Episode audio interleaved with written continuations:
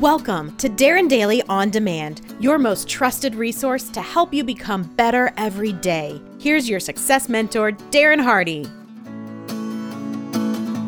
Good morning and welcome back. So tell me, what are you doing here? What is your purpose? Today, I want you to consider these questions Who are you? Why are you here? What is your life's purpose? What difference will you make? How will you be remembered? Who will even miss you when you're gone? Look, I know that these are heavyweight questions, but they need your answers. If not now, when? How much more of your life will you allow to pass by without you seizing control of it, making it count exactly as you want it to, consistently and steadfastly? I say now is the perfect time.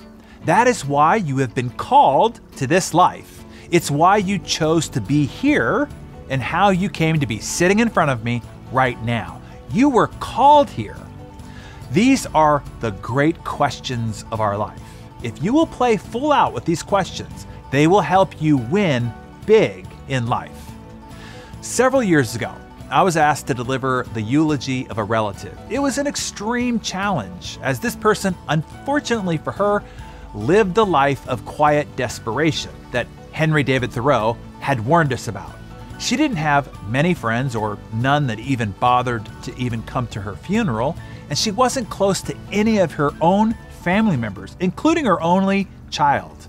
I had really nothing to work with, no references to draw from, and no contribution or positive effect of her life that she'd had on others or the world around her to even mention. I spent the bulk of my eulogy kind of trying to explain, justify really, her behavior and probably why she lived the way she did. The fact was, there was very little life actually lived there. I'm saddened even thinking about it now. Sad for the loss of her, of course, but mostly sad for the life that she lost out on. Now, while I've told this story before, I've never revealed who I was talking about. Today, I'll tell you. That person was my mother, and that's exactly the description of her funeral. You see, this experience crystallized an important life philosophy for me. Write your eulogy now. Decide the impact that you want to have, the difference that you want to make, and the way you want to be remembered and do that now before you get to the end of your life and it's too late. The end is not the time to figure out how you want your life and how you want to be remembered to go. So today, put pen to paper and write your eulogy. If you need help, print the worksheet that I've included for you to get you started. You see, Many people, including those who are celebrated as being incredibly successful, get to the end of the life only to discover that they spent their life climbing the wrong ladder. They spent this precious life living the wrong values, pursuing the wrong purpose. When they finally realize their mistake, their journey is over, the lid is shut on their coffin, and dirt is being thrown on their face.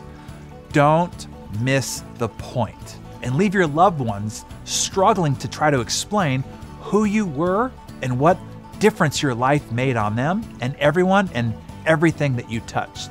The second must have trait to be the exception and live the life that you were meant to live is to have purpose and then live in alignment with it. Your time here is sacred.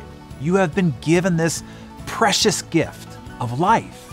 You have been bestowed so much greatness, such potential, fantastic talents, amazing skills, incredible abilities, the capacity to make such a difference and enjoy so many magnificent experiences. Decide now the impact that you want to make today and every day so that you can be the exception.